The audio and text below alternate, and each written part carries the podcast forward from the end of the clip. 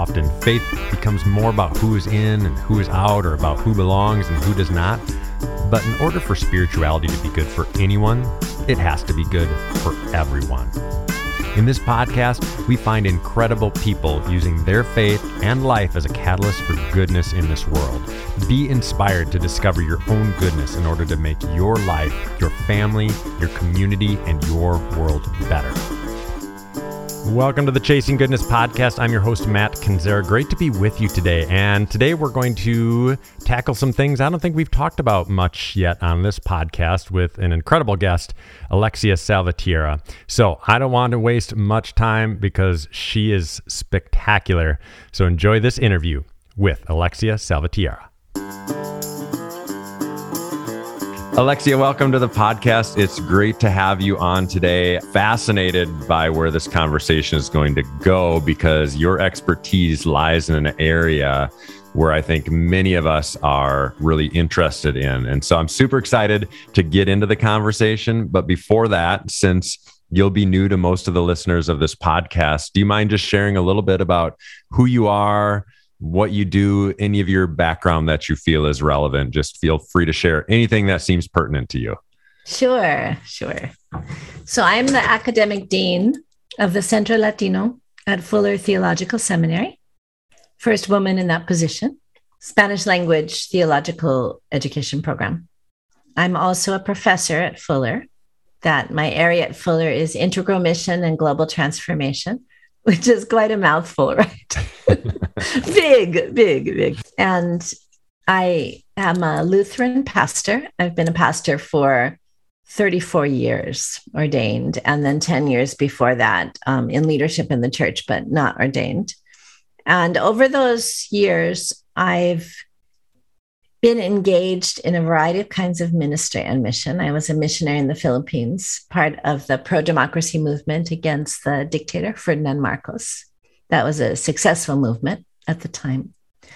I was in the first Central American sanctuary movement back in the 80s as a young person, and very involved since then in all of the movements engaging the church effectively in the struggle for immigrant justice in this country and for a better immigration system.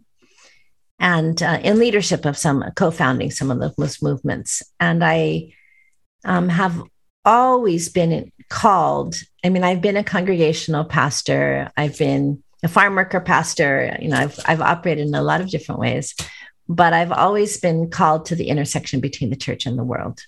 That that how does how is the church uniquely called to impact the world. And then how what does what are the implications for who then the church needs to be internally in order to be able to do that? So i've done i've been a community development practitioner community organizing biblically based public well, always again what is the unique way that the church operates? So christian community development um, i've been involved with CCDA for many years. And wrote a book on faith rooted community organizing with Peter Heltzel. Just finished writing a book with Brandon Wrencher, Reverend Brandon Wrencher, on the base Christian community movement in Latin America and the Philippines and the independent slave churches, the hush harbors, and what those movements have to do, how those movements can contribute to people engaged in church renewal and church planting in the 21st century. So, always sort of working in that universe of um, integral mission, holistic mission, a misión integral in Latin America. And I have a daughter who's a millennial, which actually makes a big difference in my life because we're close and we talk. And so I actually um, have been in leadership for several years of a network called Matthew 25 or Mateo 25, which is immigrant churches, non immigrant churches working together with Puentes, who are bilingual, bicultural millennials. And the Puentes have become, since then, their own network. Um, and my daughter is part of that. In fact, um, my favorite title, I have it around my neck here in a little chain that they gave me, is Madrina, which is uh, means godmother in Spanish. They call me the bilingual, bicultural millennials and Generation Z people that I work with call me the godmother which I used to try to explain by saying, well, it's like the Godfather, but not quite so ominous, but it sort of is like the ah. Godfather, actually. sort of. Uh, uh, I don't even know what quite what to do with that last comment. But I appreciate.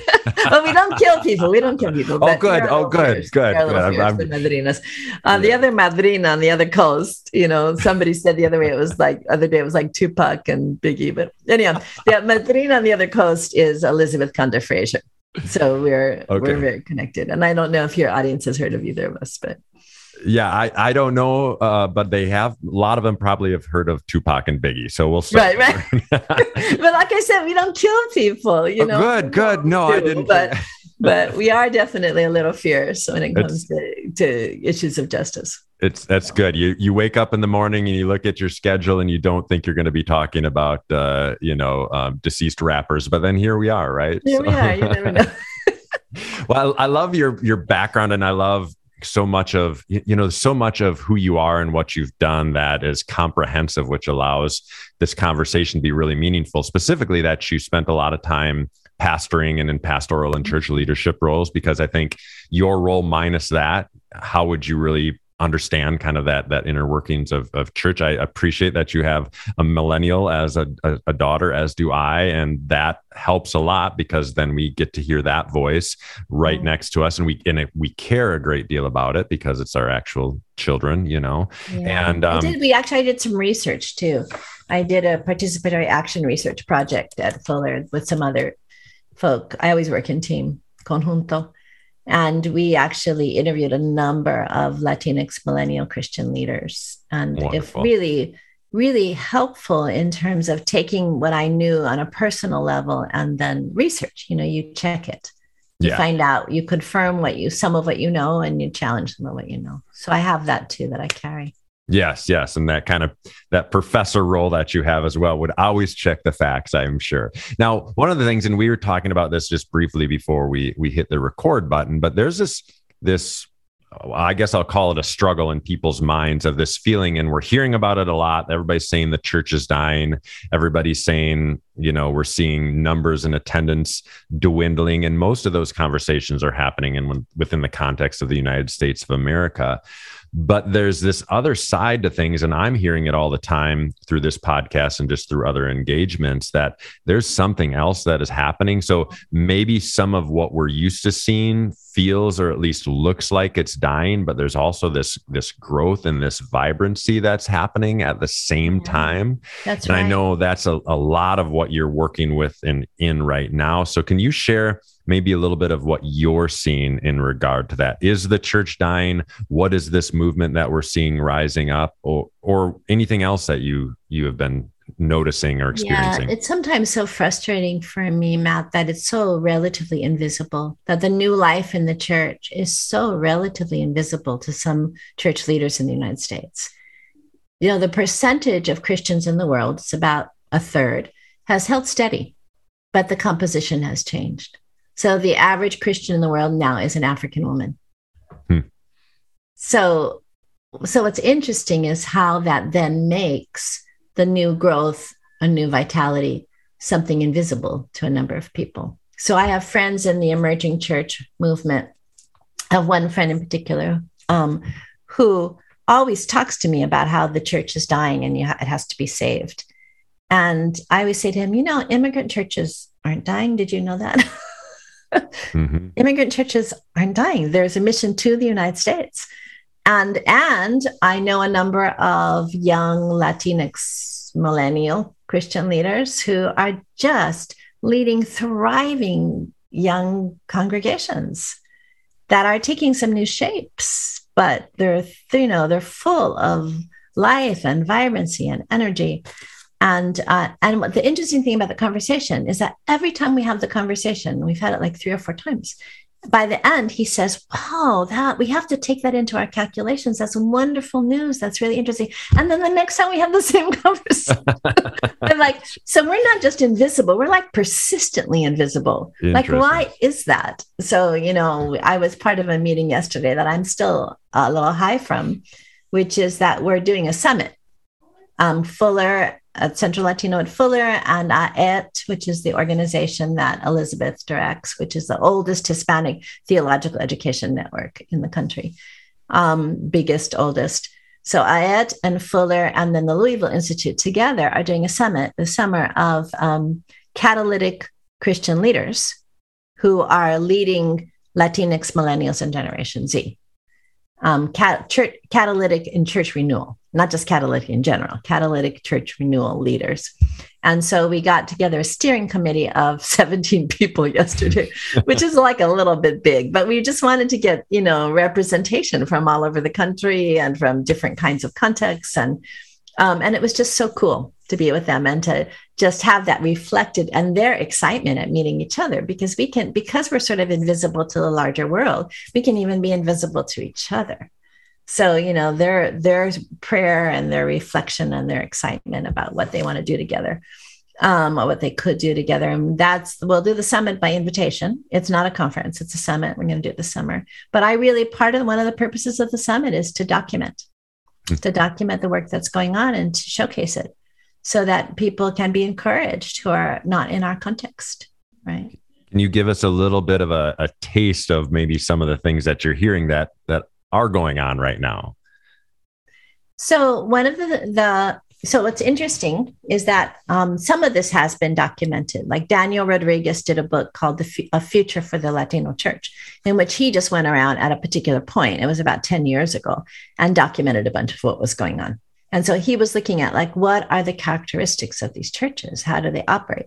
And one of the ways in which they operate is that there's just not any separation between body and soul hmm.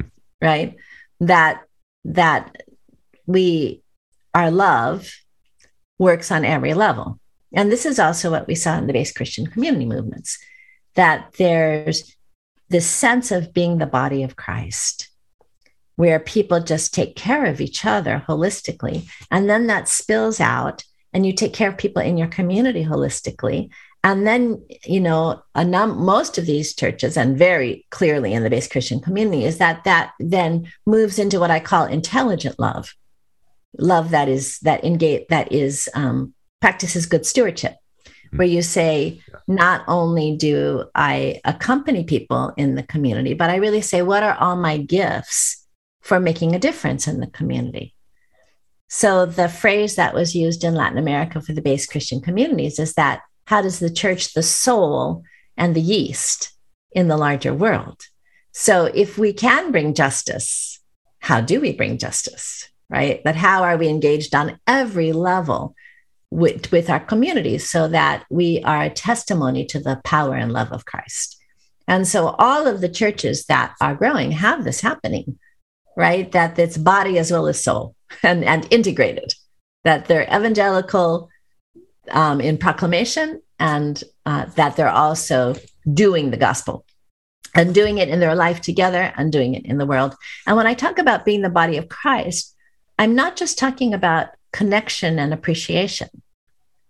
I'm talking about 1 Corinthians 12, 24, and 25. Everybody reads 1 Corinthians 12 and looks at how every part of the body is important and essential, not just important. But in 24 and 25, it says, give more honor to the parts that have lacked it, so that there should be no dissension in the body, but so that all the parts will care equally for each other. So the centering of the marginalized was much older than that language. Right. It's what happens that everybody's gifts are valued and that the way that that happens is when you intentionally give more honor to those who've lacked it and in all those communities that are thriving that's how it works yeah and it's like as you're saying that my mind is going to kind of my concept of what i grew up with, with within church. Now I grew up Catholic and then I was a part of kind of the white evangelical church for a number of years. Mm-hmm. And that if that is not the description of what I experienced, what I experienced is there were certain people who had certain gift sets that were, you know, whether intentionally or unintentionally, were elevated uh, above the rest, and and there was this kind of this creation of this thing that within the walls of that physical building seemed to be what was the most important, which then that lacked the connection to the community. But now, what I think I'm sensing as this new generation of leaders and new generation of adults is even coming to be is that that that doesn't even make sense to a lot of a lot of young people because that connection to community is such an integrated part of their lives and so a faith community that doesn't have that connection like doesn't even make sense to the, to their being to their yeah. soul as it doesn't to me either and um, that's and very you, biblical right absolutely yeah. it, it's the only thing that makes sense biblically yet and i think that's why it's the fascinating part to me like how did how did so much of the american the white american church get there when in fact it's that type of church is not biblical at all. The the church that we see biblically is directly connected and so integrated in culture and in justice and in you know even assistance to the community and things like that. Ray Rivera uh, talks about he's written quite a bit on the captivity of the church. That what is it? He wrote, wrote a lovely book around liberating the church from its captivity. And mm. the truth is that the, the church becomes culturally captive easily unless the church is truly multicultural. And when a church is multicultural then the different parts of the church call each other to a deeper faithfulness. Um, but a church can be multi-ethnic without being multicultural so give us the, uh, share what you mean. Share what that right, difference the is. The leadership of a church, and unfortunately, I, I don't mean to generalize, but often happens that when the leadership of the church is white and male, that the the church may have all different kinds of ethnicities in it, but gotcha. the norms of the church and the practices of the church come out of the perspective of the leadership. Well, that's you know, and so if you just have people who are white at the top, it you know, and male, it it tends to their perspective because they're not because it's still in some ways the dominant culture that that dominant culture is unconscious of itself. I mean culture is often unconscious right? Unless mm-hmm. unless there's equal power between cultures so that people can challenge each other and wake each other up. When i when i've done uh, counseling for cross-cultural couples when somebody says but everybody knows that Why don't you know that? Everybody knows that. That's culture, right? Culture tends to be unconscious. But when you come from a culture with less power, you are forced to be more aware of the other culture. Like my friends in the Philippines, when I was a missionary there, they were like, We know everything about the US because we have to, because what you decide affects us. Hmm. You know, you're a 500 pound gorilla where you sit, we're going to feel it, right? But you know nothing about us because we don't affect you. So a multi-ethnic church is a church where somebody, the people on top, don't have to know anything about the rest of the people. They can know just very little. They can think they know and you know have a very superficial understanding and, and be doing things in the ways that they know culturally and not be the body of Christ historically. You know, the early church was the most diverse community yeah. that had ever existed in the history of the known world at that time. And it was scandalous, right? But it sure was also was. drew people, especially drew people from the margins. Historically, when we see really high functioning like beautiful communities there's always the voice of the elder is almost primary the voice of the younger is listened to because it's this new generation coming up but i sense in our culture in gen uh, forgive my generalization but in general this american culture doesn't listen well to the voice of the young and often dismisses the voice of the elders of our community. And so it shouldn't be surprising again look historically at how that's going to work. It shouldn't be surprising to us that we're struggling because you're right like we're not in many ways we're ignoring the diversity that could just be between different ages you know in our community. We have i have a little group of guys. It's literally three of us. One of us is is in his early 30s the other one is nearing 70 and then there's me i'm 45 and i just the the possibility of conversation that's there just because of our age differences is so beautiful and wonderful. And i think oh, we all just man. value that. And so it could be as simple as that. You know somebody listening could just do that or or if you don't feel like you're very ethnically diverse in your circle there's people that you could reach out to. I remember when you know uh, was it last year um, when there was some real unrest going on around racism in our country which is still going on. Maybe most of my circle does look a lot like me but they don't all. And so what can i be doing to engage in that conversation with the people that don't look like me you know, people don't realize that a lot of the partisan divide in our country is also a racial divide. That and and within the church, within the church. So let me give you a statistic. Um, roughly 80% of active white Republicans are active evangelical Christians. About 75% of active Democrats of color are active Christians. so that's a divide in the church that is an ethnic divide. Hmm. And you know, just naming that is so powerful because it's like, okay, we're we're brothers and sisters. We better listen to each other. We see really differently. So yeah, yeah, I agree, and and it's it's fascinating to me that I mean exactly what you said. Like if we all claim to be believing in the same God, following the same Jesus, reading the same holy book, it's it's so mind blowing to me that we can't come together in spite of our differences or to talk through our differences or to re- just sit in a room and reverberate together and allow ourselves to feel what we're feeling we're not going to get any answers if we just keep doing what we're doing and not crossing those lines. We're just going to keep going down the same path, right? Yeah, I, I mean, I need to make one really important caveat, which and it has to do with social contact theory, actually. That they used to think that you could just put people in a room together and that would create the kind of relationship that's mutually transformative. And that's actually not true. Hmm. That what you have to do is you have to do something together that makes you peers.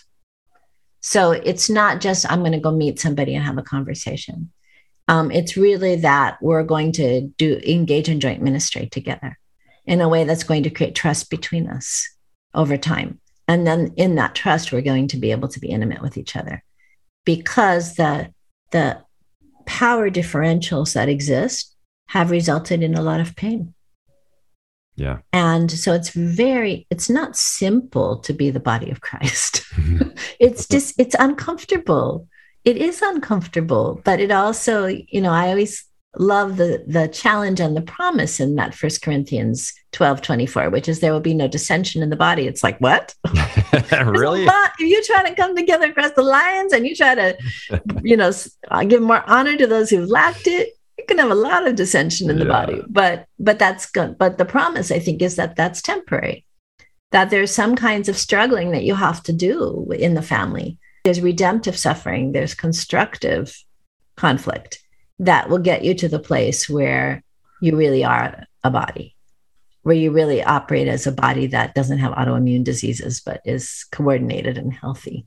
Right. And I think it's hanging in there and doing the work together that you agree with you know it's singing together it's ministering together it's helping your community together it's evangelizing together that that's what begins to um you know create the kind of relationship that transforms people. Like then we trust each other and we say oh now i know why you see the world you, the way you see it. We're not yeah. just operating at the level of ideas yeah, I just got done reading a, a, fascinating little book on friendships of all things. And this guy was, it was a guy about my age trying to figure out friendships because a lot of 40 year old guys are trying to figure that out. Mm-hmm. And he was talking about how we can gather and we can even say, hey, we're going to gather every Wednesday but he said that's going to lose its effectiveness. And eventually people are going to stop coming unless we have a purpose for our gathering that's beyond just hanging out and being buddies or whatever. Mm. And that mm. was one of the things that he discovered. And so when you mentioned that coming together as the body of Christ, if we don't have a purpose of coming together, if it's just for the sake of talking, that I, that makes sense to me. That makes a lot of sense to me. Share a little bit um, as we're as we're starting to close up here. Share a little bit about your book project. I know it's coming out this fall, so yeah, we'll have to in the fall from Baker yeah. Academic. Um, it's called Buried Seeds: Learning from the Vibrant Resilience of Marginalized Christian Communities. And um, I studied. I've been studying for years. I actually experienced them. You know, full disclosure. I was part of that movement, um, the base Christian community movement in Latin America and in the Philippines um, in the 70s and 80s. And then um, my friend and co writer was talking about the hush harbors, the independent slave churches. And so we were looking at those movements, which are movements led by poor people and people of color, that were these vital, incredible, powerful movements of the church, right? Small group movements of the church. And so, what do we learn from them? Um, and then, what is that? How is that relevant? How does that become roots that nurture, right? Mm-hmm. And of course, the, the name buried seeds comes from a saying that actually came from a Greek poet, of all things. We had to look it up, but has gone throughout Latin America and um, in the Philippines. And it was, they thought they buried us, they didn't realize we were seeds. Mm-hmm. And so, you know, the seeds that we can draw from, right? That we can, but in those, we were able to identify a number of characteristics. And, you know, those characteristics were characteristics like being a familia, being family. Like these churches really, they became family. They took care of each other.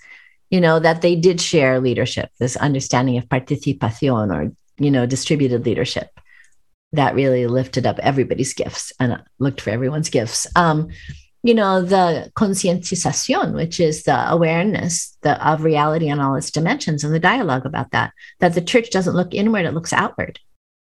So, you know, you have to look at your community and at your reality really honestly. What is happening? You know, Karl Barth said we have to, we only understand the gospel with the Bible in one hand and the newspaper in the other. But, you know, in the modern world, it's not the newspaper. so many different ways that we are in contact with what's going on around us if we pay attention and then we have to talk to each other about that. You know not just what's happening but why is it happening? And then we have to see it in the context of the liberating word of god. That you don't understand what's happening in the world if you don't see it through the lens of scripture. But through the lens of scripture not proof text but the whole arc of salvation and the whole holistic arc of salvation that we have a Jesus who transforms the whole person and the whole family and the whole community and the whole world. So, how do we take it that seriously, right? Um, and then the spirituality that's really Holy Spirit centered. Sometimes I say I'm Luther Costal because I really did come out of a sort of Holy Spirit oriented worship and spirituality. And, and they did, you know, that they had those experiences of ecstasy and healing and everything that, and tears and laughter, embodied experience of faith, right? And music that all goes along with that and arts you know and then and then how is it then what are the implications in the world? That how does that become faithful organizing for real change wherever real change is possible? That that becomes an issue of stewardship.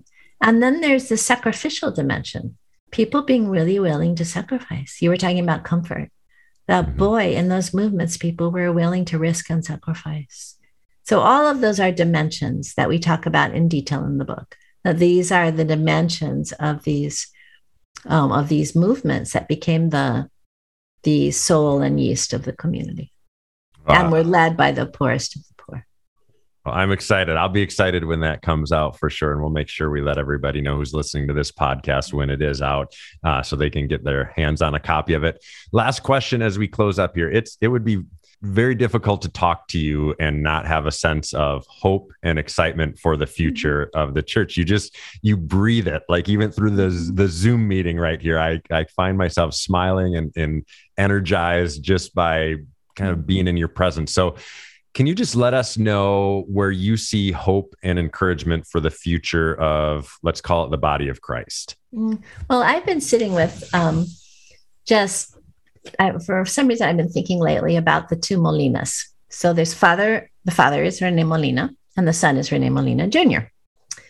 And so the father, Rene Molina, is an immigrant and uh, came as an undocumented immigrant. he says sometimes that he came like Abraham. so, anyhow, but he he has a church of about between 2,000 and 3,000 active members in South Los Angeles, all of them immigrants, all of them poor. So, um, and he's always had this sort of whole vision of the whole person and the whole family. But, you know, he really came from an immigrant place. And so he, he felt like he just didn't really know what it meant to live that out in the community um, in the United States. Like he just felt like there's so many barriers and obstacles. And um, and then, you know, Rene Molina Jr. came up to the, the age where he was able to move into leadership. And he started an English speaking congregation with a whole bunch of people with tattoos and ear things. and at first, his father was just like, like, what do I do with these kids? They were like very suspicious of them. Like, what are these kids? Are they really Christian? You know, are they right? And um, but they continued to hang in there together, the, the two congregations. And uh, now they have this just amazing partnership, the two of them. uh, and where they they talk together. And it's so cool when you talk to the two of them because Rene Senior talks in Spanish and Rene Junior talks in English. But they understand both. They both understand both languages fully. They're fluent, but they just speak in their language of comfort. But they talk together. I was actually at a conference with them, and then we inter- interviewed the two of them together.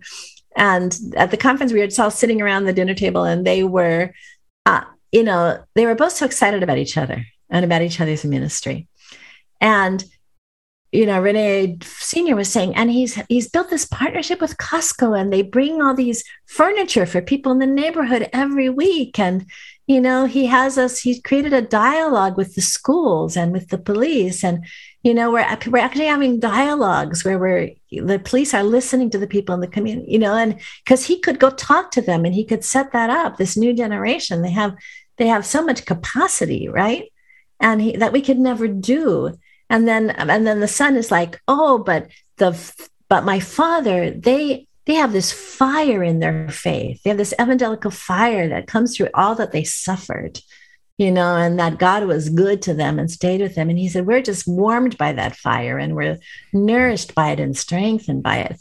And like they're so excited about each other and what they're doing. And and Rene Sr. is like, Well, I didn't trust them at first, but they love the Lord and the Holy Spirit is with them. They just look different and they use different language. And some of their ideas I'm not sure of, but they love the Lord. And you know, and and uh, Rene Jr. is like, yeah, well, they're stuck in some ways that we just don't.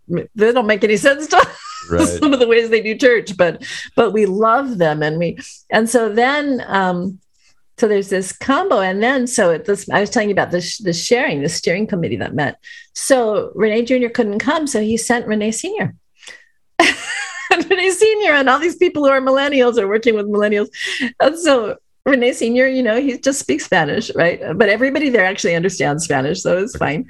Um, but at the end, when it was the time, and he said, "Look, I'm just representing my son," which is, you know, he couldn't be here today; he'll be at the next one.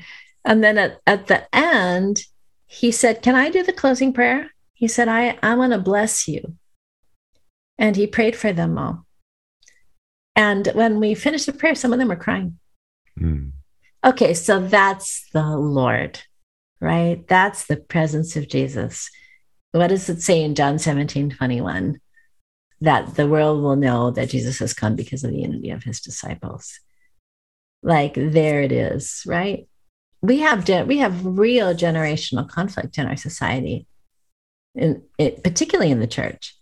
Real mutual suspicion, and you know, and I don't even know what political party they belong to, or even if they belong to political parties. But certainly, some of Rene Molina's attitudes fit just fine in the Republican Party, and some of Rene Jr.'s fit just fine in the Democratic Party. um, and that doesn't matter, right? I mean, it matters. Of course, it matters, but it it doesn't stop them from working together in amazing ways for the kingdom of God. As we bring this home today, so many great things to think about and so many things to ponder. And one thing that I'm thinking about right now is that if we're looking around ourselves in the United States or even those who listen in Europe, we might be looking around and think, well, the church seems to be dying. But maybe that's just because we're looking in the wrong places. Maybe actually the church is flourishing in other areas. And what can we learn from that in our own environment, wherever we are? And then Secondly, and this is, I think this is a theme that we've had on this podcast before, is that if you find yourself, I don't know, surrounded by a lot of people that look a lot like you, take some time and some effort to get around people who are not like you, whether that is different ages, different ethnicities, whatever you can do, not because it's just the right thing to do, but because you're going to grow and we all together are going to flourish because of it. Special thanks to Alexia Salvatierra for being on the show. You can find her at her website, which is just alexiasalvatierra.com. I'll make sure that that is in the show notes so you can just click right on it. Of course, she's also on social media, so make sure you keep track of what she's up to. When that book comes out, I'll be sure to let everybody know about it. Of course, you can support this podcast by simply subscribing to it, give it a five star rating, and write a review. You can find me on social media on Facebook and on Instagram. On Facebook, it's just Matt Kendziera. You can also find Chasing Goodness on Facebook. And on Instagram, it's just Matt Kendziera. Until next time, let's keep chasing goodness together.